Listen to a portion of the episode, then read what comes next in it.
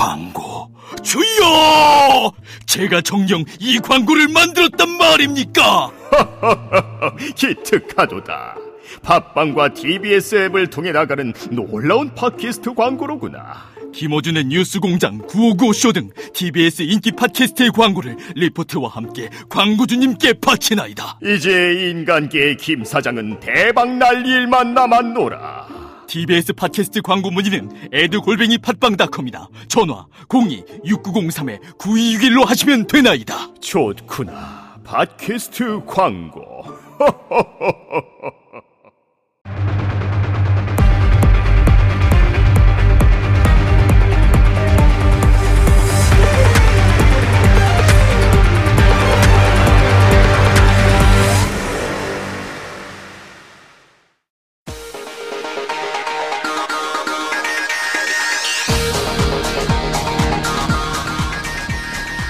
여러분의 오후를 확 뒤집겠습니다. 혼란의 시대, 분노하는 국민의 대변자 정봉주입니다. 내일 11월 어, 12일이죠. 시청 앞 광장에 100만 개의 촛불이 켜질 예정이라고 합니다. 최순실 파문의 진상규명과 박근혜 대통령 하야, 이를 촉구하는 민중 총궐기 촛불 집회가 열리기 때문입니다. 차비가 없어서 지방에서 오지 못한 학생들을 위해 모금도 이뤄졌습니다. 7시간 만에 모인 차비만 4,800만 원. 전국 16개 도시 400여 명의 학생들이 민주주의 불을 밝히러 내일 서울 광장으로 옵니다. 시민들이 손잡고 거리로 나오는 이유, 찬바람 맞으며 초를 밝히는 구 국민의 뜻 무겁게 받아들이길 바라면서 11월 어, 11일 금요일 생방송으로 진행하는 정봉주의 품격시대 시작하겠습니다.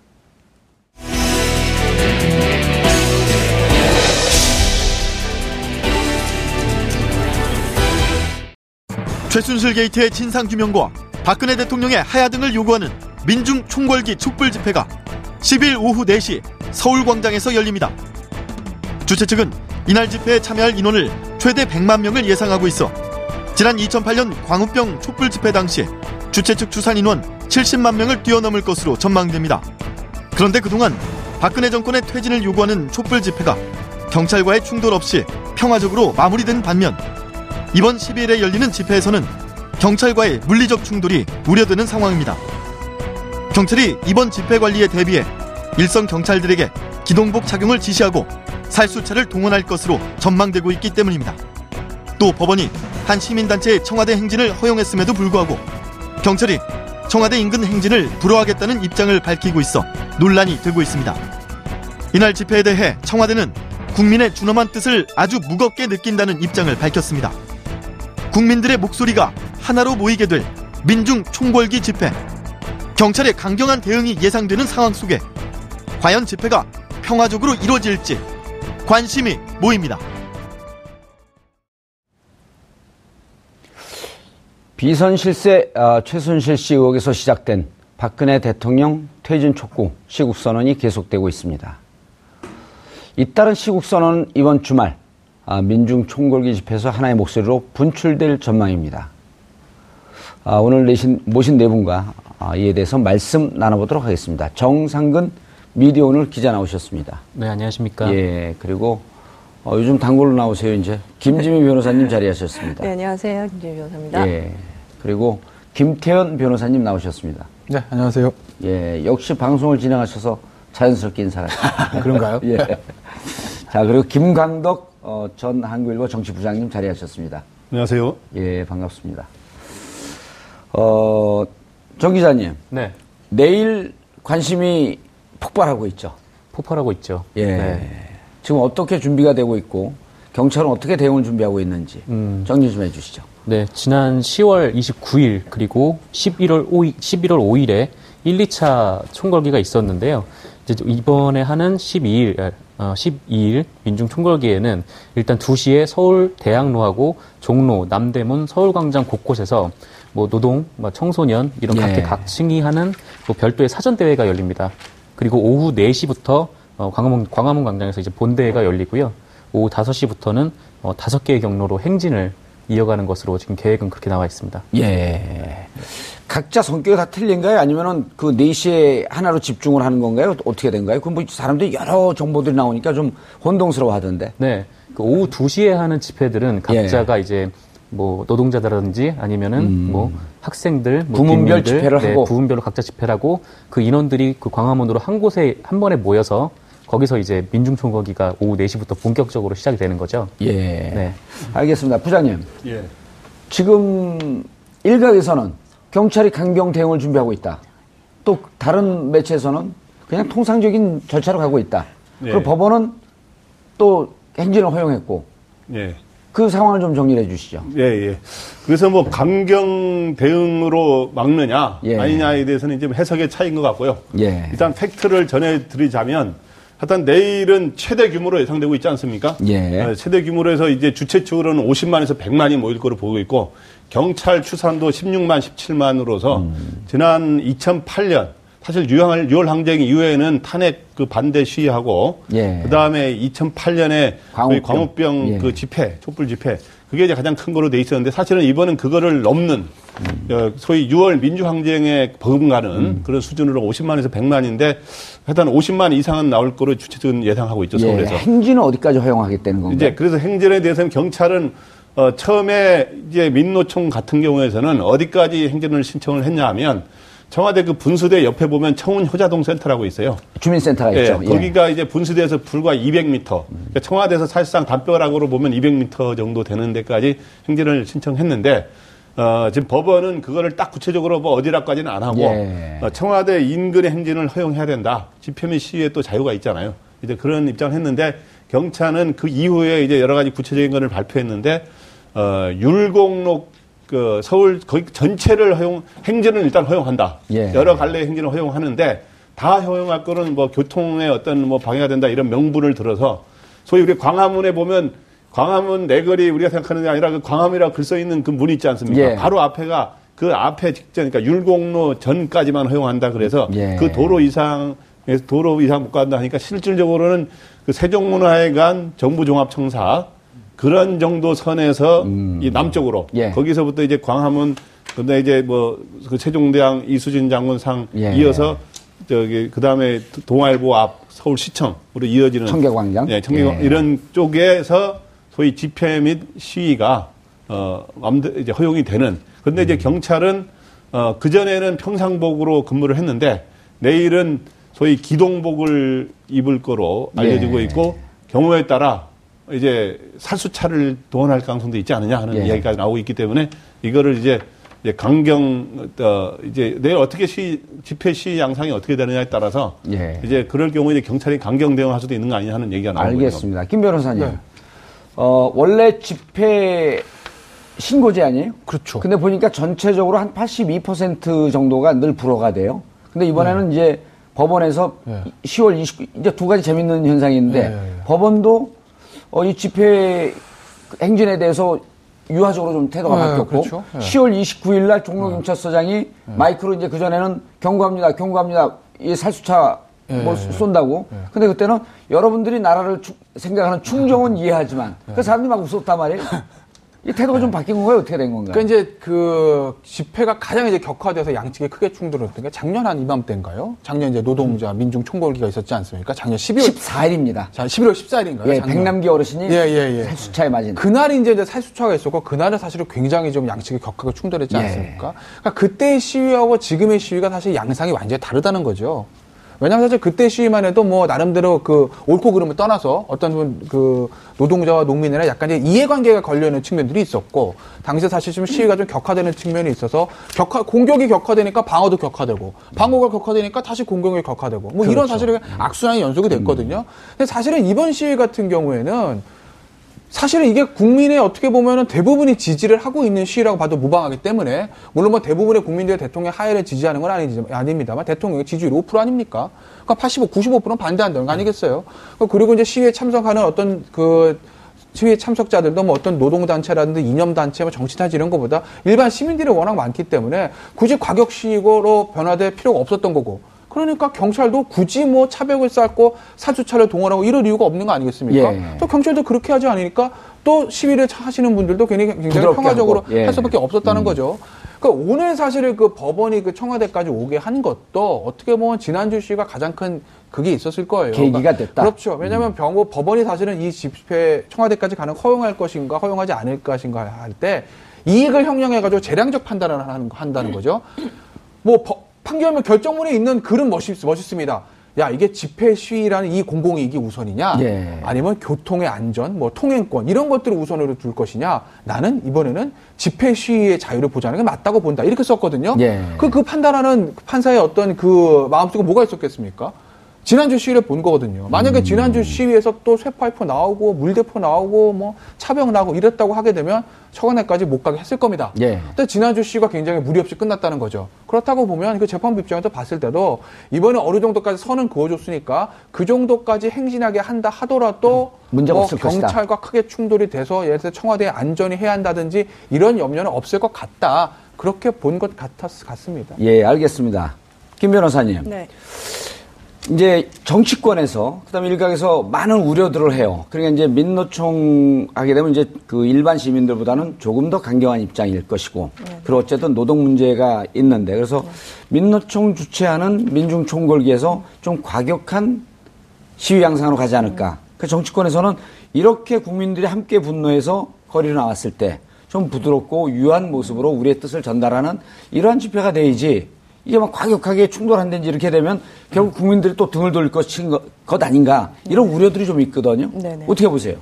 네, 일단 먼저 짚고 넘어가고 싶은 게 하나 있는데요. 예. 지금 법원 에, 경찰이 집회 금지 통고를 하고 법원이 허용을 하고 뭐 허가를 했다라는 식의 보도. 가 나오고 있는데 사실은 우리나라는 집회는 허가제가 아니기 때문에 신고제죠. 그렇죠. 집회를 허가했다라든지 집회를 허용했다라는 표현은 언론이 쓰면 안 됩니다. 사실은 이게 용어를 잘못 써서 인식을 잘못 만드는 예, 대표적인 예라고 볼 수 있는데요. 집회는 원칙적으로 할 수 있는 거죠. 예, 그렇지만 그래서 집회를 하겠다고 신고를 하는 이유는 우리가 집회를 하겠으니까 너희가 질서 유지를 도와달라라는 의미인 거예요. 근데 경찰이 이제 금지 통고를 하고 거기에 대해서 어, 주최 측에서 이 금지 통고 가 잘못됐으니까 일단 집회를 할 수 있도록 집행 정지, 금지 통고에 대한 이 집행을 정지해달라라는 집행 정지 예, 신청을 한 거고 법원이 그걸 받아들인 거죠. 거죠. 네. 그렇기 때문에 경찰의 금지 통고가 잘못됐다고 법원이 판단했다라고 음. 하는 게 이제 정확한 표현일 것이고요. 집회를 집회를 누가 누군가가 허용해줘야만 국민들이 할 수 있는 건 아니기 때문에 일단 그 점을 한번 짚 고 넘어가고 싶고 내일 그 집회 민중 총궐기 집회 그 주최 단체가 이 박근혜 정권 퇴진 비상 국민 행동이라는 어, 천 개가 넘는 시민사회 단체 연대체예요. 음, 박근혜 사실은. 대통령 퇴진 국민행동. 박근혜 정권 퇴진 비상국민행동. 비상국민행동. 네네. 예. 예, 그래서 뭐 저 우리나라에 있는 거의 모든 시민사회 단체 연대체 천 개가 넘으니까요.라고 할 수 있고, 근데 민주노총이 가장 큰 단위일 수도 있기 때문에 사실은 민주노총이 부각이 되지만 예, 민주노총이 끌고 나가는 집회는 절대 아닙니다. 예, 예. 그러니까 일각의 우려처럼 이렇게 과격한 형, 형태로 가지는 않을 것이다. 음. 그럴 리가 없죠. 사실은 이 촛불 집회 내일은 이제 민중 총궐기라고 해서 대규모의 집회가 예상돼 있지만 7일부터 지금 촛불 집회는 계속 이어져 오고 계속 있잖아요. 이어져 왔죠. 예. 그리고 사실 지난 어, 지난주 집회 때도 경찰이 금지 통고를 했었어요. 예, 그때도 이제 다수가 모이고 뭐 교통 소통의 지장이 우려되고 뭐 안전 사고 우려되고 이런 이유를 들어서 금지 통고를 했거든요. 11월 5일 주말 집회 말씀하시는 그렇죠. 거죠? 예. 그때도 집행 정지 신청을 해서 인용이 돼서 집회를 할 수 있었고 실제로 아무 문제 없이 평화롭게 예. 집회가 진행이 됐었습니다. 경찰이 집회 금지를 한그 근거가 아무런 이유가 없다라는 게 드러난 거죠, 사실은. 그러니까 이번에도 이 국민행동에서 철저하게 평화적인 집회를 하겠다. 라고 얘기를 하고 있고 법원도 마찬가지로 에, 쭉 이어져 온 집회를 봤을 때 평화적으로 이루어질 것이 예상되기 때문에 행진을 허, 용한다라는 표현은 잘못됐죠. 행진을 어, 할수 있도록 금지 통고를 금지 통고 집행을 정지하겠다라고 예. 한 거죠. 예. 알겠습니다. 정 기자님. 네. 몇 가지 키워드들이 있어요. 지난번에 아까 정 부장님도 말씀하셨지만 평상복을 입고, 평상복을 입고 있다가 네. 내일은 기동복을 착용하겠다. 네. 이게 이제 그 보는 사람들마다 조금씩 틀려 좀 뭐 자극적인 이런 표현이 느껴질 수도 있고 살수차 도입도 검토하겠다. 네. 그럼 이제 또 박원순 시장은 살수차에 물을 공급하지 않겠다. 네. 이러면서 이거 뭐 무슨 코미디 같은 해프닝들이 자꾸 벌어지는 거거든요. 그렇죠. 내일 실질적으로 경찰의 대응은 어떻게 예상이 되세요? 뭐 내일 경찰의 대응은 아마 그 뭐 지난 지난 주말들 그러니까 11월 12월 5일, 예. 네, 12월 5일의 집회를 봐도 그때도 이제 살수차를 대기시켜 놨었지만 그때 시위대 앞이 아니라 그때 시위대가 눈에 안 보이는 곳에다가 살수차를 대기는 시켜놨었거든요. 예. 그뭐 지금도 뭐 그 기동복을 입겠다라고는 하는데 일단 지금 뭐 민심이 워낙 지금 흉흉하고 예. 네, 지금 박근혜 대통령에 대한 원성이 좀 하늘을 좀 찌르기 때문에 지금 이런 상황에서 강경하게 처음부터 진압하기는 좀 어려울 테고 근데 뭐 지난해 11월 14일 저 그 민중 총궐기 때를 돌이켜 보면은 그때는 백남기 어르신 사고 났을 때 백남기 어르신께서? 사고 예. 나셨을 때 그때는 집회가 시작을 하자마자 경찰이 차벽을 치고 그다음에 물대포를 쏘아대는 좀 그런 아 시작을 하자마자 네, 시작을 예. 음. 하자마자 거의 그렇게 진행이 됐었고 거기서 이제 분노한 민- 그 시민들이 뭐 차를 끌어내고 이런 장면들이 좀 연출됐었는데 좀 이번에는 뭐 기동복을 입겠다라고 어느 정도 좀 엄포는 오긴 했지만 오늘 갤럽 지지율도 5%밖에 안 나왔고 예. 여전히 상황은 변한 게 없기 때문에 뭐 그렇게 뭐 강경하게 처음부터 나오지는 않을 것 같다라는 생각은 좀 듭니다. 예, 알겠습니다. 정 부장님. 또 이제 다른 키워드가 처음으로 공식적으로 야당 지도부가 다 참석을 하겠다. 대선 주자들 다 참석하겠다. 그다음 의원들도 다 참석을 하라고 지금 권유하고 있단 말이에요. 네. 그래서 그래서- 내일 집회는 물론 100만 명, 70만 명 뭐 이렇게 예상을 하지만 이 집회가 이렇게 야당과 6월 항쟁 때도 야당과 시민사회운동이 손을 잡았던 거거든요. 그렇죠. 그러니까 광우병 때도 야당이 개인적으로 나갔지만 이렇게 지도부가 공식적으로 나가진 않았었다고요. 예, 예. 그러니까 이게 한 3, 40년 만에 새로운 양태로 다시 발전하는 모습인데 예. 이후의 전개를 좀 어떻게 전망을 하세요? 일단 정당 차원에서 내일 조직적으로 참여하는 거는 예. 그것도 이제 좀 이례적이에요. 사실은 예. 그동안은 야당 의원들이 많이 참여해도 개인 자격으로 참여했는데 국민의당 같은 경우도 내일 당 차원에서 결정으로 하는 거거든요. 예. 이제 그런 상황에서 이제 그다음에 더민주에서도 대부분의 당 지도부와 의원들이 음. 참여하는 거. 대선 주자들은 지금 어디까지 올지는 확정되지 않았습니다만은 예. 과연 문재인 전 대표가 올지 말지 좀 봐야 될 것 같습니다. 근데 우리 둘이 내기할까요? 예. 그래서 근데 이제 야당은 지금 어떤 입장이냐? 예. 야, 그동안 사실 민심의 흐름을 좀 관망하고 있었죠. 어, 좀 이렇게 그렇죠. 민심의 예. 눈치를 사실 보고 있었어요. 아무래도 상황이 하야 탄핵 이런 표현이기 때문에 예. 야당이 끌고 가기는 좀 그게 불편했던 측면이 있었죠. 아무리 광화문 집회의 주 주장은 박근혜 정권 퇴진이잖아요. 음. 그 다음에 주장이 새누리당도 공범이다. 뭐 이런 거였기 때문에 거기에 주도하는 상황으로 가기는 부담스러웠기 때문에 좀 눈치를 좀 보고 여론의 예. 추이를 보다가 예. 아이 상황에서는 우리도 가야 되겠다 이제 이제 지금 여론이 굉장히 퇴진을 바라는 여론이 높고 하야 탄핵 이런 거 그러니까, 그러니까 그래서 내일 가는데 내일 간 이후에 내일 전국의 어떤 분수령이거든요. 예. 내일에 그러니까 내일의 분수령이라면 내일이 집회의 여러 가지 양상과 규모 이런 것들이 그리고 또 하나는 대통령의 오늘 지지율이 지난주에서 5%로 또 나왔습니다만은 예. 대통령의 11%를 갔다가 다시 원대 복귀했어요. 아, 그 5%로. 조사 기관이 달라서 아, 그래요. 틀렸습니까? 네, 똑같은 갤럽 조사가 지난주에 5%였는데 이번도 그대로 5%를 5%를 멈추고 그대로 있다. 음. 유지한 거로 더 이상 올라가지 않고 그러니까 예. 사과의 효과가 없- 없었다는 거죠 지난주에. 예, 그래서 그런 건데 어, 그런 민심의 여론도 또 반영이 돼요. 그래서 예. 분수령으로 해서 어, 도저히 대통령 하야 탄핵의 국면으로 가느냐, 예. 아니면은 거국 내각이라든가 이선 후퇴라든가 그런 타협하는 거로 가느냐, 대통령이 또 헌법 테두리 내에서 어느 정도 영향을 행사하면서 책임 총리로 가느냐 하는 걸 결정하는 기로인데 예. 내일 그 변수는 아까 딱 제목만 이야기하면 내일은 이겁니다. 내일 규모가 어느 정도 되느냐, 거기서 어떤 주장으로 모아지느냐, 목소리들이 나오느냐. 그 다음에 정당 처음 참여하는 정당들이에 대한 그 시민들 옆에 반응과 그들의 태도가 어떻게 나오느냐. 그 다음에 그동안 평화 집회로 잘 이어져 왔는데 과연 평화 집회와 이런 것들이 평화 집회 그대로 이어지는 일부 폭력성이 나타나느냐. 네. 또 하나는 어, 청와대 그 진격하자는 주장이 아주 일각에서 그, 그, 좀 나왔는데 과연 그게 과연 그 선을 넘으려고 하는 시도가 있느냐 하는 것들이 내일 하던 시위의 분- 변수가 될 걸로 보입니다. 예, 알겠습니다. 어, 일단 그 많은 분들이 이게 그 과격한 국민의 뜻을 표하러 나오기 때문에 과격한 폭력 시로 가는 것은 다 반대할 겁니다. 김 변호사님. 네. 어, 지금 이제 대통령 하야 탄핵 예, 여기까지 왔단 말이에요. 그리고 정치권에서는 책임 총리제 거국 중임 내가 얘기하는데 국민들은 사실 여기엔 별로 관심이 없어요. 예, 어렵 없죠. 예, 별로 없, 는것 같아요, 우리가 보기에도. 그런데, 어, 이제, 안종범 수석이 6일날 구속됐단 말이에요. 그렇죠. 그리고 언론에 나오는 거 보면 안종범 수석이 수사를 받으면서 속속 인정하는 듯한 모습의 보도들이 나와요. 그러면 안종범 수석에 대한 기소를 25일인가 26일까지 마무리해야 되지 않나요? 그 구속 기간이 20일이니까 사실 최대 20일까지 수사한다고 하면 26일쯤에 이제 구속 기소 수순으로 가겠죠. 예, 그러면 사유가 나올 거 아니에요. 그렇죠. 대통령과의 관계. 예. 이런 걸 보면 일각에선 정치권에서는 예. 내일은 오히려 엔진에 시동을 거는 거고 23일서부터 26일까지가 대통령 혐의가 나오는 시점이기 때문에 그때 더 폭발할 것이다. 이렇게 보는 분들도 계시거든요. 어떻게 보세요? 그거 아니라도 지금 언론에서 워낙 하나하나 그냥 자고 나면 아침 신문에 그냥 모든 신문에 다 단독 아닙니까? 예. 단독이 홍수입니다. 드라마 시청률이 떨어진대요. 예, 모든 시청률이 예. 모든 신문과 방송이 다 단독을 쏟아내고 있는데 거기 뭐 온갖 얘기들 다 나오기 때문에 그 26일 날 그게 없더라도 예. 대통령의 지지율은 계속 떨어질 거고 뭐 5%에서 더 떨어져봐 어디까지 가겠는지 모르겠지만 어쨌든 예. 계속 떨어질 거고요. 5%에서 더 안 떨어지겠죠? 예? 더 떨어질까요? 여론 오차 범위가 5%니까요. 근데 예. 5%보다 더안 나오는 대통령도 한 분 계시더라고 OECD 국가 중에. 아, 프랑스요? 올랑드 대통령에서 예, 4%라고 예. 하던데. 예. 어쨌든 계속 떨어질 거고요.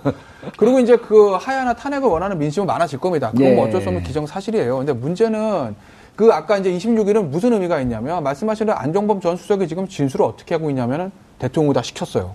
그것도 큰 틀. 야, 선의로 한번 야, 이거 해서 재단 좀 만들어 봐. 이게 큰 틀만 지시한 게 아니라 하나하나 구체적인 상황까지 지시를 했다. 이제 예. 그런 류의 진술이 나옵니다. 그렇죠. 그러면 검찰 입장에서 보면 이 사람의 그 진술의 진위를 판단하기 위해서라도 어떤 형태로든 대통령은 조사가 있을 수밖에 없거든요. 이미 지난주에 검찰청에서 그 백브리핑 할 때 그런 얘기가 나옵니다. 다음 주, 다다음 주 아마 대통령의 조사 여부에 대해서 어느 정도 윤곽에 나오지 않겠냐 그런 얘기를 흘러나오고 있거든요. 결국 대통령에 대한 조사는 기정사실인 거죠. 피해갈 수 없다. 피해갈 수 없는 거죠. 예. 왜냐하면 검찰 입장에서 보면 아니 지금 뭐 여러분들 뭐 검찰이 뭐 더 이상 대통령 눈치 보느라고 수사 안 하는 거 아니냐 이렇게 보시는데 전 절대 그렇게 보지 않아요. 근데 왜냐하면 2주 예. 전만 해도요. 예. 과연 대통령까지 수사할 수 있겠냐라고 하는 비관론이 더 아니 많았었거든요. 저는 그때 그렇게 보지 않았어요. 아, 왜 그랬어요? 그러냐면 검찰 조직의 생리를 이해하- 이해하셔야 되는데 검찰은요 이거 얘기했다 가 검찰 잡혀간 지 아닌지 검찰. 출신 아니세요? 아니죠. 근데 예. 생일 어떻게 하세요? 아니 그건 보면 알고 그거는 아시잖아요. 저는 검찰- 조사를 많이 받아갖고 아, 그게 더 잘하시겠네요. 네. 검찰은요 정권의 위해서 일하는 조직이 아닙니다. 자신 조직의 안정을 위해서. 그렇죠. 검찰이 예. 제일 우선시하는 건 본인 본인의 인사. 이게 최고 1등. 그렇죠. 그다음에 조직의 안정이라는 거죠. 예. 공교롭게 검찰이 사실은 수사를 굉장히 안 했거든요. 그때 언제죠? 대통령 지지율 한 30% 유지할 때. 예. 수- 그 대수에 나오셔가지고 이거 근거 없는 의혹이다, 뭐 의혹 제기한다, 뭐 이렇게 말씀하실 때 음. 검찰 안 움직였습니다. 그렇죠? 검찰이 공교롭게도 막 본격적인 압수수색 들어가고 움직이기 시작한 게 언제냐면 대통령의 JTBC 보도 이후에 나오셔가지고 2차 사과한 거예요? 1차 사과한 거예요? 예. 1차 사과하실 때. 1차 사과했을 때. 그 이후에 아 대통령은 드디어 힘이 빠지기 시작하는구나 이제 그럼 우병우 전 수석도 안녕이겠는 걸 이걸 검찰 수뇌부가 실질적으로 판단한 그 다음날부터 움직인다는 거죠 음. 그렇다고 보면요 검찰 입장에서 보면 안 움직일 수가 없어요 지금은 대통령 수사는 피할 수아 없는 피할 수가 없는 거죠 된다. 이거 아니 민심 그렇죠 예. 거기다가 진술 계속 나오죠 본인들이 여기서 아 대통령 아무것도 모르셨습니다 이렇게 수사 결과 발표한다고 하더라도 특검 안 할까요 어차피 다 나오거든 예. 나오거든요 그렇기 때문에 검찰은 수사할 수밖에 없는 것이고 그때 나왔을 때 과연 민심이 탄핵에 대해서 어떻게 생각하느냐 정치권이 그걸 어떻게 받고 움직이느냐 이게 이제 관건이겠죠. 예, 예. 알겠습니다. 내일 아, 11월 12일 아, 강화문에서 진행 그 진행될 예정인 아, 민중 총궐기에 대해서 어, 말씀을 좀 들어봤고요. 어, 여러분은 지금 생방송으로 진행되는 정봉주의 품격 시대와 함께하고 계십니다.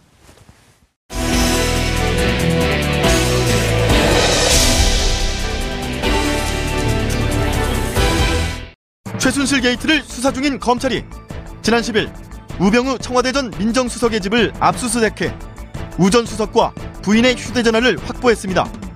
하지만 여론에서는 우 전 수석에 대한 각종 의혹에도 불구하고 이제야 자택과 휴대전화를 압수수색한 것에 대해 봐주기 수사라는 지적이 나오고 있습니다.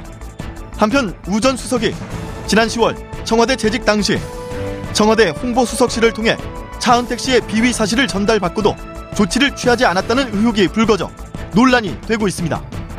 하지만 청와대 홍보수석실은 차은택 씨와 사전 접촉에 대해 사실 무근이라는 입장을 밝히고 있는 상황. 최순실 씨와 문고리 3인방의 국정농단을 알면서도 묵인했다는 의혹을 받고 있는 우병우 전 수석. 이제 차은택 씨와 관련된 의혹까지 겹치면서 우 전 수석에 대한 검찰 조사가 급물살을 탈 것으로 보입니다. 10일 밤 검찰이 우병우 전 민정수석의 자택을 고발 114일 만에 압수수색을 했습니다. 참 빨리 한 것 같습니다. 우 전 수석이 최순실 씨와 차은택 씨 관련 의혹을 알면서도 묵인했는지 대기업 수사 관련 정보를 사전에 유출했는지에 대한 아, 조사가 진행 중이라고 합니다. 검찰이 아, 지금 수사를 어떻게 진행하고 있는지 정리해 보도록 하겠습니다. 정 기자님, 네. 우병우 수석은 너무나 늑장 수사를 시작을 했어요. 아, 그렇죠. 이미 이 정도쯤이면 증거로 따지면 우리가 법률 전문가가 아니라고 할지라도 네. 이 정도쯤 되면은 저 뛰어난 두뇌를 갖고 있는 네. 법률 전문가가 과연 증거를 남겨뒀겠냐 하는 이런 의혹들이 많은 거거든요. 그렇죠. 예. 뭐 지금 최근에 검찰이 압수수색할 때 막 빈통 들고 나오는 거 아니냐 막 그런 의혹까지 나올 정도로 예. 신뢰를 못 받는 상황에서 이렇게 우병우 수석에 대한 여러 의혹들에 대해 압수수색까지 이렇게 잘 못하는 이런 상황이 또 온다면 예, 아 빈통을 이렇게 막 힘든 척하고 이렇게 들고 나온 거예요, 그럼? 그 온라인에서 많이 떠도는 사진인데 예. 뭐 독일 검찰들은 이렇게 한 명이 박스를 엄청 무겁게 들고 나오는데 예. 네, 우리나라 검찰은 여러 박스를 쌓아가지고 그거를 두 명이 이렇게 가볍게 들고 오더라. 아, 네, 뭐 빈통을 들고 나왔다. 네, 그게 우병우 그 민정수석의 압, 그 자택 압수수색은 아니었지만 예. 어쨌거나 그렇게 신뢰를 받지 못하고 있다는 거죠. 근데 처음에 이제 우병우 수석에 대한 압수수색은 어 먼저 원래는 우병우 수석이 검찰에 출석한 거는 개인 비리 혐의로 출석을 하게 됐는데 그렇죠. 처갓집 비리. 네. 예. 그뭐 넥슨의 뭐 부동산 받고 뭐 그런 것도 예. 있었으니까요. 근데 이후에 이제 최순실 게이트와 엮이면서 직무유기 혐의까지 지금 덧씌워져서 지금 그렇게 압수수색이 들어갔던 거거든요. 음. 예. 그러니까 이전에 최순실 씨와 관련된 아니 혹은 뭐 차은택 이런 사람들에 대한 비위 사실을 민정수석실이 이미 알고도 묵인했던 거 아니냐. 음. 원래 민정수석이라는 역할이 또 그런 대통령의 뭐 그 친인척 관리들 친인척. 그다음 온갖 사정기관의 정보를 다 자- 그 장악하고 있는데 아니에요. 네, 그렇죠. 뭐 그런 혐의들이 좀 덧붙여서 더 있는 거고 그리고 또 그 롯데를 예전에 수사하기 전에 그 K스포츠 재단이 롯데에 돈을 반환을 한 적이 있었어요. 예. 그때 70억에 되는 돈을 반환을 한 적이 있었는데 요것도 그 롯데 수사 전에 우병우 민정수석이 미리 알려줬던 거 아니냐 이런 지금 혐의까지 추가가 되어 있는 상태입니다. 예, 네, 알겠습니다. 정 부장님. 우병우 지금 국민들 관 참고로 김 부장입니다. 아, 죄- 죄송합니다. 아, 제가 정신을 자꾸만 정 부장님. 그 우병우 지금 이제 국민들의 관심이요. 예. 어, 최순실서부터 시작해갖고 한 축으로는 대통령 하야 탄핵 문제까지 가 있고 여기에 핵과 뇌관이 우병우 수석 아니냐. 예. 그 우병우 수석 밑으로 이제 안종범 그다음에 차은택 이런 분들이 있고 이분들의 발언하고 진술하는 거에 따라서 이 칼날이 우병우 수석에게 가느냐 안 가느냐. 근데 문제는 예. 검찰 사정 라인이나 이 수사를 하고 있는 팀들이 결국 우병우 수석 라인으로 다 배, 그 배치된 거 아니냐 이런 지적도 있거든요. 네, 그런 시각이 있더라고요. 그래서 예. 이번에 이제 우병우 수석에 대해서 뒷북 압수수색 뒷북. 굉장히, 예. 굉장히 늦게 하지 않았습니까? 고발된 지 114일 만에 예. 또 민정수석 사퇴한 지 한 열흘 만에 됐으니까 시간 다 준 거 아니냐 그러는데 음. 그래서 이게 또 청와 또 검찰에 우병우 수석 때 승진시켜준 사람 배- 좋은 보직에 앉힌 사람들이 많으니까 예. 우병우 라인들이 보호하지 않겠느냐 그러는데 아까 김 변호사님 말씀하신 것처럼 권력은 하루하루 바뀝니다.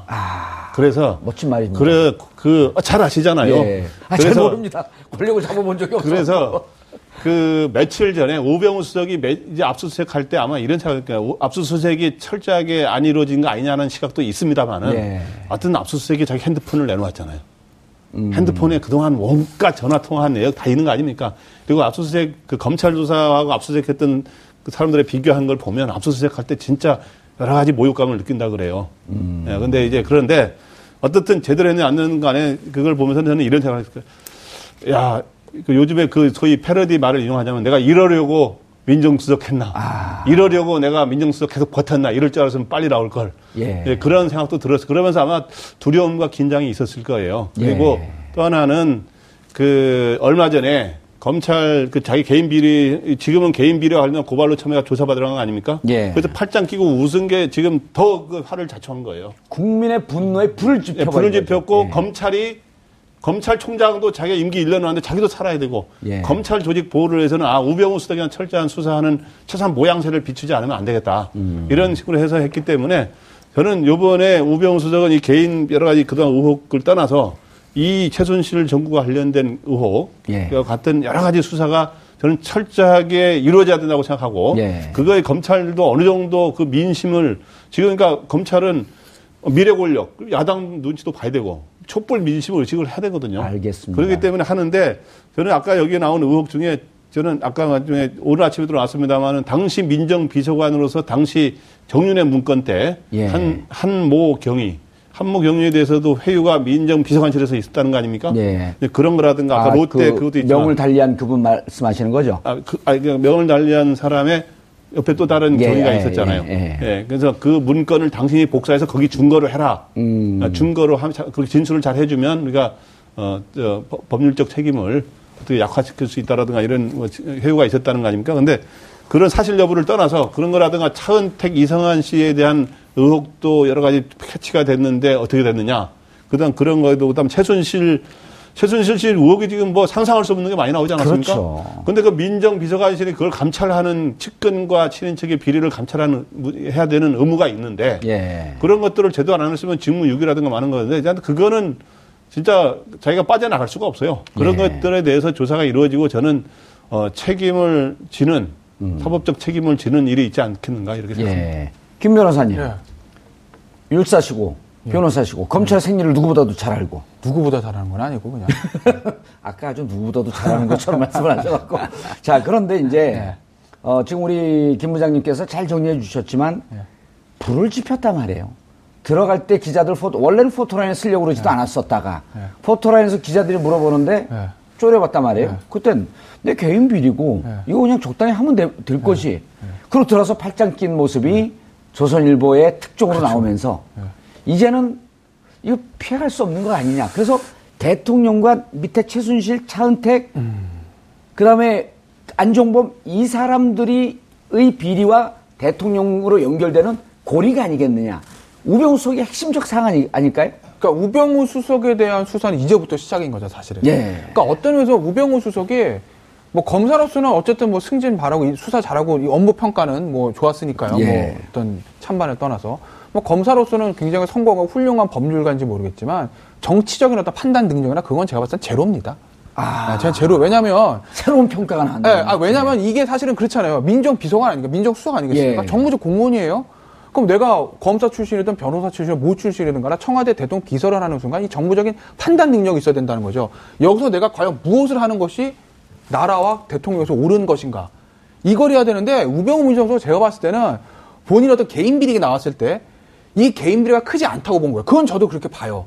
이 개인 비리 사건 자체는 뭐 시청자 여러분 중에서 동의하시지 않는 분들 계시겠지만 이 처갓집 문제라든지 이런 문제들 이 개인 비리 자체는 그렇게 법적으로 큰 건 아니에요. 예. 그렇기 때문에 들어갔을 때 기자 이렇게 쳐다봤을 겁니다. 되도 않는 소리 하고 있는 이런 식의. 예. 그러니까 가서 이렇게 팔짱을 낀 거예요. 근데 우리가 한번 해봐, 이렇게 쳐다본 게 아니라 쪼려보는 거라고. 아. 보니까. 예. 그리고 이렇게 한 거예요. 한번 해봐, 니들 이러고. 뭔데? 내가 뭐가 있는데 이런 식의. 음. 아. 하지만 정무적인 판단을 본인이 좀 할 줄 아는 사람이라면 그걸 아는 이라는 여러 흐름을 읽었어야죠. 그걸 못 아니겠습니까? 겸손하게 검찰에서도 최선을 다해서. 왜 언론에서 본인들을 물러나라고 그러는지 그걸 읽었어야 되는데 그걸 못 읽었다는 거예요. 그리고 지금 제가 2라운드가 시작이라는 건 뭐냐면 이제까지 나왔던 거는 그 처갓집과 본인 어떤 개인적인 문제지만 이제 나오는 이거는 이 민정수석으로서 본연의 업무와 관계된 거 아니겠습니까? 예. 왜냐하면 여러 가지 상황들을 봤을 때 우병우 민정수석이 알고 있을 가능성이 높아요. 저도 증거는 없습니다. 그렇죠. 그렇죠? 그렇게 추정해 볼 수 있는 예, 거죠. 그 왜 그러냐면 그왜 정윤회 문건 나왔을 때 뭐 다른 것도 있지만 근본적으로 정윤회 문건 나왔을 때 박관청 의장 뭐라고 그랬죠?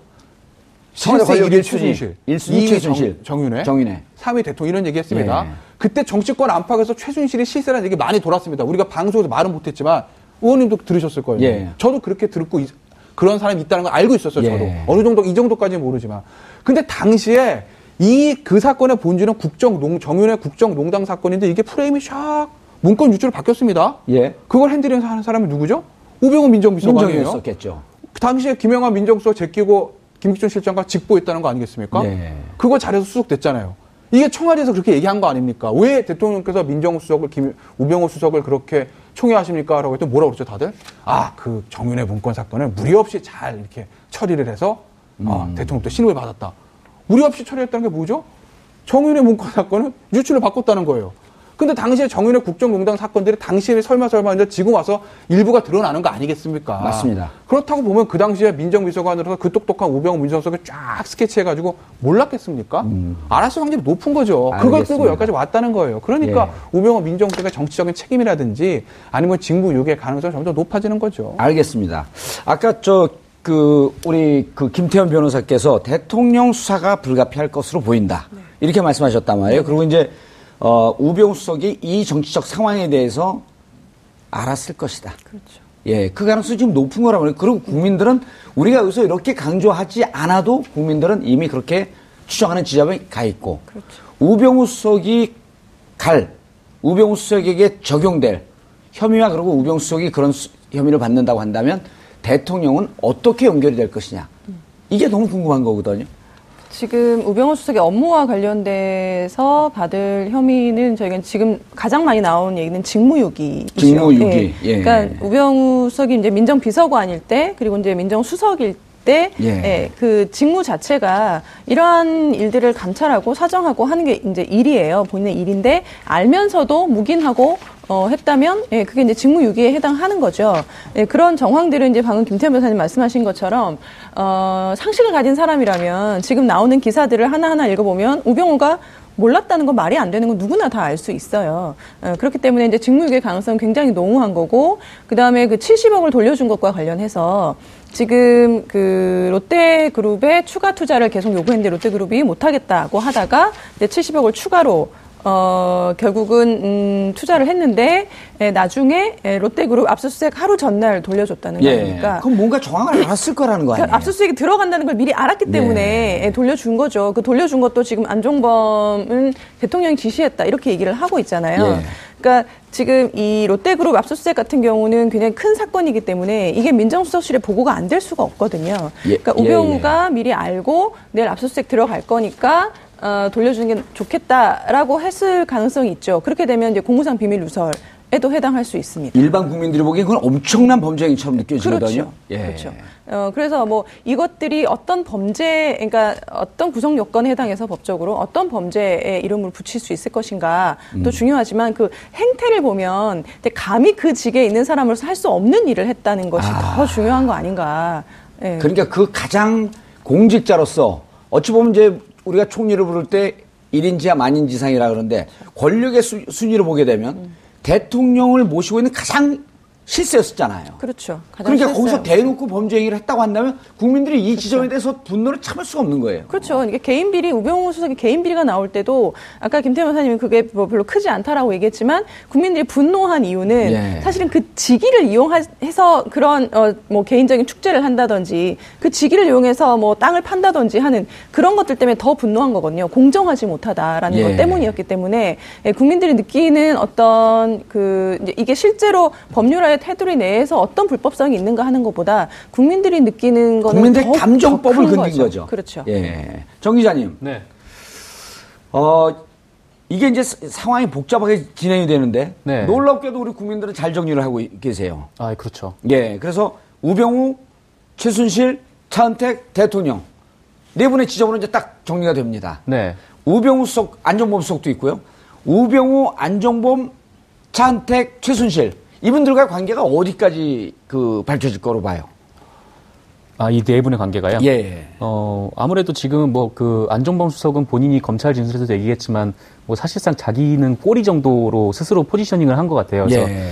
뭐그 이제 아까 말씀하셨듯이 핵심은 이제 우병우 그리고 뭐 차은택, 뭐 최순실 그리고 박근혜 대통령 이렇게 네 분인데 뭐그 전에 뭐 이런 일도 있지 않았었습니까? 그 어, 지난달, 지난달인가요? 그때 홍보수석실에, 청와대 홍보수석실에서 예. 그 차은택을 접촉을 했다는 거예요. 근데 접촉을 하러 간 사람이 송성갑, 네, 그분이, 어, 그 차은택 씨와 이제 대부 그 사석에서는 아버지라 부를 정도로 가까운 사례라고 하는데, 뭐 이런 뭐 우병우나 이제 뭐 송, 그 차은택이 만나서 그렇게 사전에 이제 미리 이렇게 얘기를 하고 뭐 이렇게 공모해서 증거를 은폐한 정황까지 이제 나올 수도 있고. 증거를 은폐한 정황까지 나오고 있다. 네. 아. 이렇게 증거를 은폐한 정황까지 나올 수가 있고, 그리고 또 차은택 씨는 뭐 최순실 씨의 뭐 핵심 그 미르 재단에 그 깊숙이 개입되어 있는 사람이기 때문에 예. 뭐 이것이 또 최순실 씨와 엮이지 않을 수도 없고, 그리고 또 공 그 결과적으로는 뭐 박근혜 대통령까지 갈 수밖에 없는 좀 그런 상황이 이뤄지지 않을까. 음. 결국은 박근혜 대통령에 갈 수밖에 없다. 네.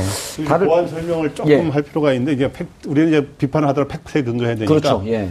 근데 오늘 아침 언론 보도에 하면 청와대 홍보수석실이 차은택 씨 예. 이런 측근을 통해서 차은택 씨에 대해서 조사를 마쳐가지고 민정수석실을 보고돼서 이미 이런 게 있었는데 별거 없다라고 해서 마무리된 거 아니냐. 그래서 이미 이런 게 있었지 않냐 했는데 오늘 청와대 홍보수석실에서는 자기네들이 사전에 접촉하거나 조사한 일은 없다라는 식으로 예. 일단은 부인한 상태에서 뭐가 진실인지는 좀 그거는 좀 봐야 될 것 같아요. 예, 이제까지 형국으로 보면 부인하고 사실을 밝혀주고 부인하고 사실을 밝혀주고. 아, 그러니까 예. 지금은 현재 보면은 그 소, 도저히 상상할 수 없던 설들로 있던 것들이 사실로 밝혀진 게 많아 예. 많다 보니까 예. 여러 가지 뭐 의혹 제기되면은 뭐 그 아닌 것들도 근거가 없는 것들도 있습니다만 상당히 많이 밝혀져 가지고 하여튼 좀 봐야 돼요. 김 변호사님. 예. 변호사도 공인 아닙니까? 그렇게 불러주시면 감사합니다. 예. 그리고 어, 이게 이제 그 막상 이 국민들이 민정수석 민정수석 하니까 얼마나 이게 강력한 힘을 갖고 있는지 잘 체감이 없어요.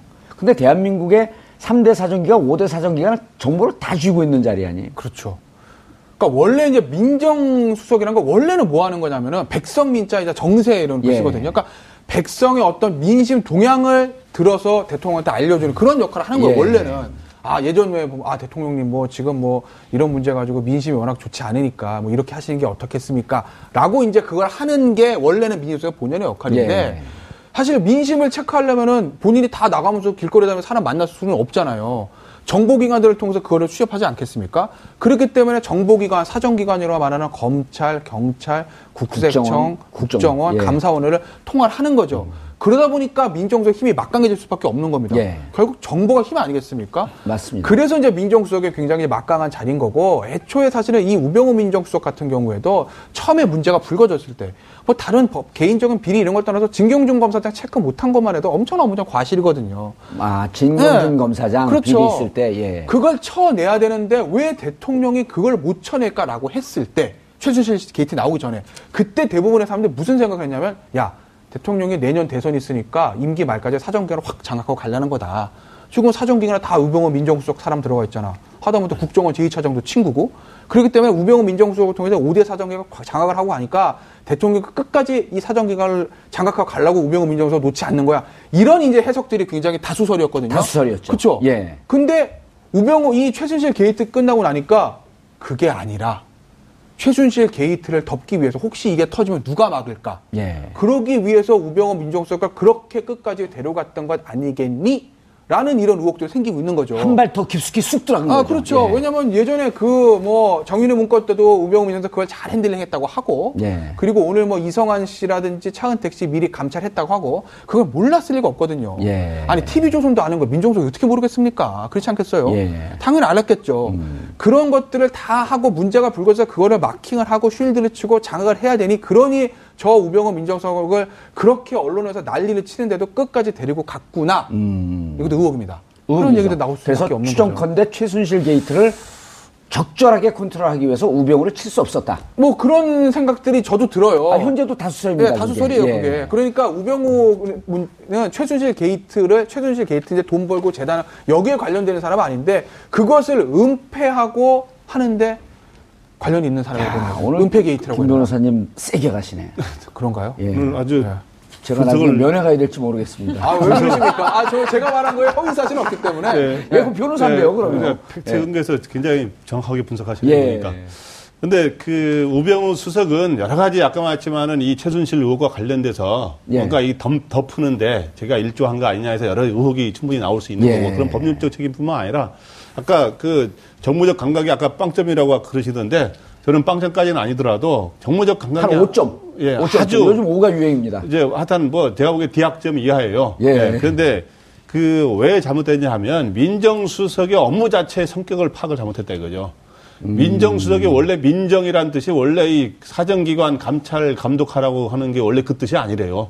원래는. 그런데? 지금 현재는 민정수석의 역할을 대부분 사람들이 뭐로 아느냐 하면 이 사정기관 주요 사정기관 감독 지휘 예. 그 다음에 인사 검증 요거를 이제 주 업무라고 생각하는데 원래는 이거는 옛날 전두환 정권 때 말기에 하신 분이지만 김용갑 민정수석을 지낸 사람이 있어요. 맞습니다. 그 사람이 국회의원도 지내셨죠. 예, 옛날 예. 내가 저 현장에 나갈 때 취재할 때 보니까 민정수석이 자기 무용담을 이야기하면서 민정수석은 원래 민심의 동향을 정확하게 예. 파악해가지고 대통령한테 정확하게 보고하는 정무적 판단 능력을 가져야 된다는 거예요. 예. 그리고 또 하나는 친인척과 측근의 비리를 감찰하는 역할. 예. 근데 이게 중요한 건데 이런 거는 거의 안 하고 사정기관을 지휘해서 하는 이런 역할을 주로 했거든요. 그래서 예. 지금 현재 그러니까 그 김정갑 당시 그 6월, 6월 한정 때 그러니까 현장에서 다 봤다는 거예요. 다 보고 아. 그대로 보고를 했다는 건데 예.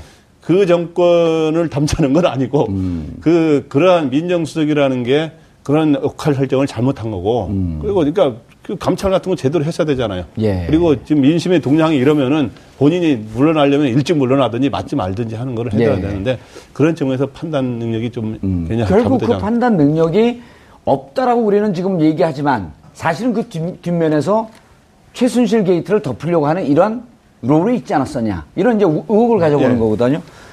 김 변호사님. 네.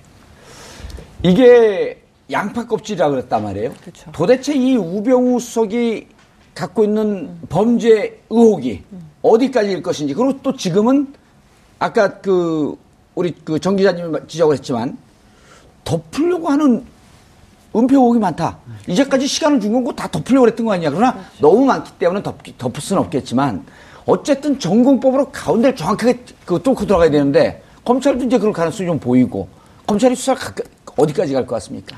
글쎄요. 아까 쭉그 들어갈까요? 압수수색 얘기를 했는데 사실은 예. 요즘에 그 뭐 아주 사소한 범죄로 체포가 됐을 때 경찰이 처음으로 확보를 하려고 하는 게 핸드폰이에요. 예. 뭐 집회에서 그냥 체포돼도 다 핸드폰 다 가져가려고 하는 게 그게 이제 핸드폰이 이제 통화 통신 수단으로서만 기능하는 게 아니라 일종의 이제 컴퓨터 역할을 하잖아요. 기억- 기억을 갖고 개인의 있죠. 모든 예. 것이 다 들어 있기 때문에 일단 핸드폰만 딱 가져가면 알 수 있단 말이죠.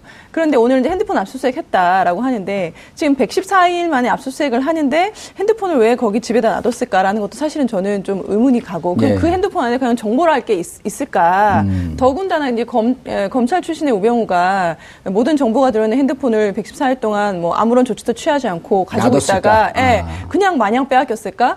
예, 저는 그래서 핸드폰 압수수색 했다고 막 나오는데 저는 그건 별 의미가 없다. 음, 이미 이미 예. 예, 실기했다. 부인과 본인의 것 네. 핸드폰을 압수수색했다라고 하는데 어찌 보면 이것도 보여주기 수사의 한 축일 거로 보인다. 그렇죠. 예. 예. 그리고 사실은 정호성 비서관하고 박근혜 대통령도 대포폰을 썼다는 거 아닙니까? 예. 그러니까 지금 참뭐 창피합니다 그런 얘기는. 그러니까요. 왜 청와대에서 대포폰을 써야 되는지 모르겠지만 이제 그런 식으로 우병우 수석이 쓰는 또 다른 뭐 핸드폰이 있었을 수도 있기 때문에 워낙 대포폰들을 애용하시기 때문에 에, 핸드폰 압수수색한 게 별 의미는 없는 것 같고 음. 어, 그렇기 때문에 이게 지금 어떤 증거 자료 검찰이 파고 들고자 하는 에, 혐의에 대한 증거를 찾을 수 있을까? 예. 예, 워낙 그 범죄 사실이 많고 다양하고 다른 사람 입을 통해서 나오는 것들이 지금 있기 때문에 수사를 안 할 수는 없겠지만 예. 검찰이 과연 국민들이 모두가 궁금해하는 것들에 대해서 정말 파고들어서 이러한 실체적 진실을 밝힐 수 있을까에 대해서 저는 약간 회의적인 그 입장. 핵심 지점까지 가기에는 네. 네. 너무 시간을 많이 줬고 시간을 너무 많이 그리고 줬죠. 은폐하는 흔적이 너무 많이 나온다. 그렇죠. 예, 정 기자님. 네. 어, 대통령의 수사 시점. 네. 그 이제 구속된 사람들이 날짜가 다 틀려요. 안종범 수석이 제일 먼저 구속됐고, 그다음 정호성, 그다음 네. 차은택, 우정범 우, 우정범 수석은 아직 아니, 어, 죄송합니다. 우병우 수석. 아유. 안종범과 우병우를 합하니까 우정범이 되네. 우병우 수석은 아직 구속이 된 거나 그, 그런 건 아니죠. 네, 그렇죠. 예. 그럼 이제 이런 이분들이 조사하면서 하나씩 둘씩 패가 까지면서 네. 결국 대통령과의 연관성이 나올 수밖에 없는데 그렇죠. 검찰에서 보는 대통령 좋습니다.